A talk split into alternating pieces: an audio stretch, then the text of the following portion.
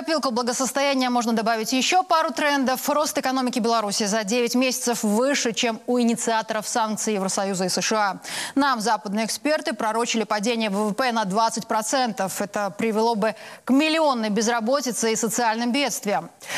Нам удается расти в условиях санкций? Почему так важна для благополучия граждан определяющая роль государства в экономике? Алексей Авдонин разложит скрытые взаимосвязи политики и экономики. Авторская рубрика «Простая экономика» прямо сейчас.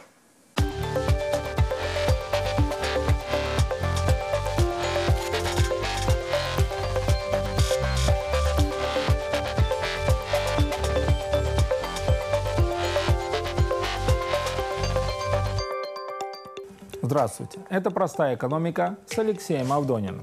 Недавно Надстат опубликовал данные по экономике за 9 месяцев текущего года. Рост ВВП высокий – 3,5%, а увеличение реальных доходов населения с января по август и того больше – свыше 5%. О чем говорят эти цифры? Поясняем.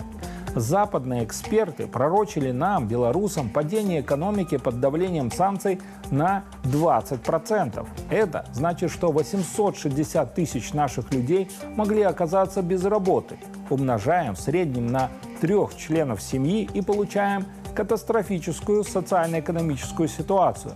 Два с половиной миллиона человек без средств к существованию. Вот именно такой картины у нас и в России – добивались страны коллективного Запада. Хотели через санкции выгнать нас с вами на улицу, протестовать и воевать друг с другом на фоне инфляции и отсутствия работы, доходов. Но, как видим, этому негативному сценарию не суждено было сбыться. Наша экономика показывает относительно высокие темпы роста по сравнению с самими инициаторами санкций. В Евросоюзе ВВП не превышает 1%, в Соединенных Штатах на уровне 2%. В чем же секрет нашего роста? Все кроется в модели управления национальной экономикой. После развала Советского Союза Запад активно продвигал идеи дикой либеральной рыночной экономики.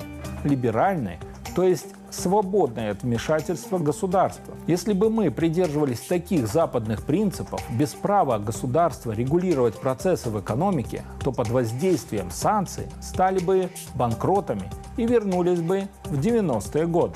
Одним из факторов, повлиявшим на стабилизацию экономической ситуации в Беларуси, стала определяющая роль государства в экономике. Об этом недавно заявил министр экономики Александр Червяков в рамках международной научной конференции.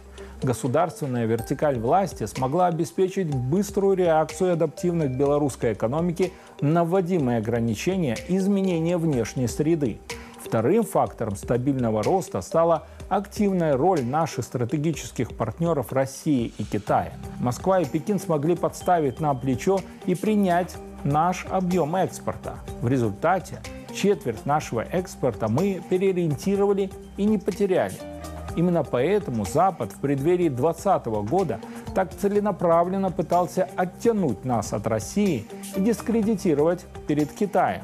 Наш президент прозорливо понимал все угрозы и активно развивал интеграционные проекты с Москвой и Пекином. Не будь этих тесных связей, не было бы сейчас никакого роста нашей экономики, стабильности и повышения доходов и благополучия наших граждан. Вот и на 2024 год в бюджете заложено увеличение минимальной заработной платы на 13%.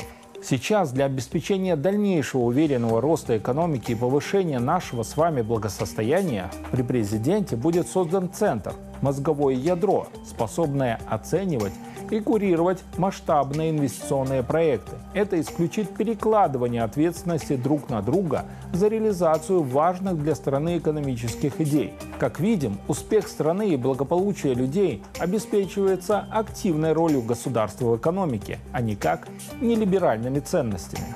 Это была «Простая экономика» с Алексеем Авдониным.